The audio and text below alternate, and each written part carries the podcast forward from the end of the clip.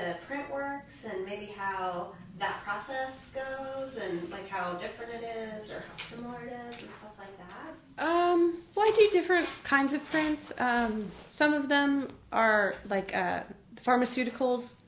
And Who's Afraid of the Peppermint Man appeared in Blab magazine, so they were more of like a narrative comic format.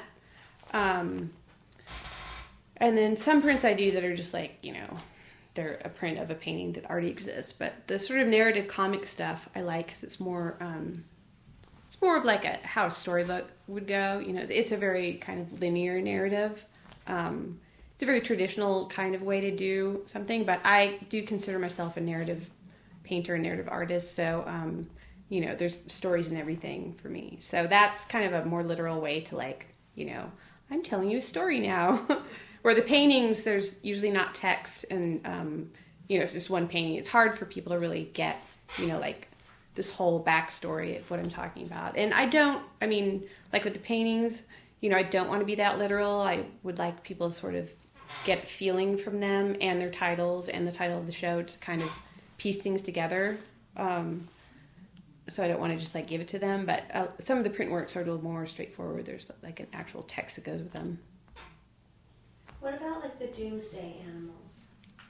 The Doomsday Animals I did way before before it got real doomy. Those I did years ago, and those have a story of basically, like, you know, it's like apocalyptic world. It's all burning. But what happens to the animals? And that was kind of like, I can't remember if it was before or after.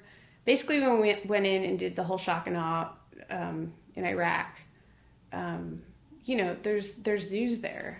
And there's animals in the zoos. And it's like, you just get like, you collected this menagerie of beautiful animals from all over the world to like preserve them in this special way. And I mean, not just this could apply to anything in Iraq or anywhere where we just go in and destroy shit, but the animals really kills me because it's like it blows my mind and makes me so sad, you know, that like where do they go? What happened? Like, okay, all their zookeepers are killed and like this giraffe's just left there, this hippo's just left there, like it's horrible. It's just so horrible. So Doomsday Animals was like, okay, this is the plight of these animals. This is what they have to do when we fuck everything up, you know? And if I think about it too much, it's just like, I want to, you know, it's too depressing.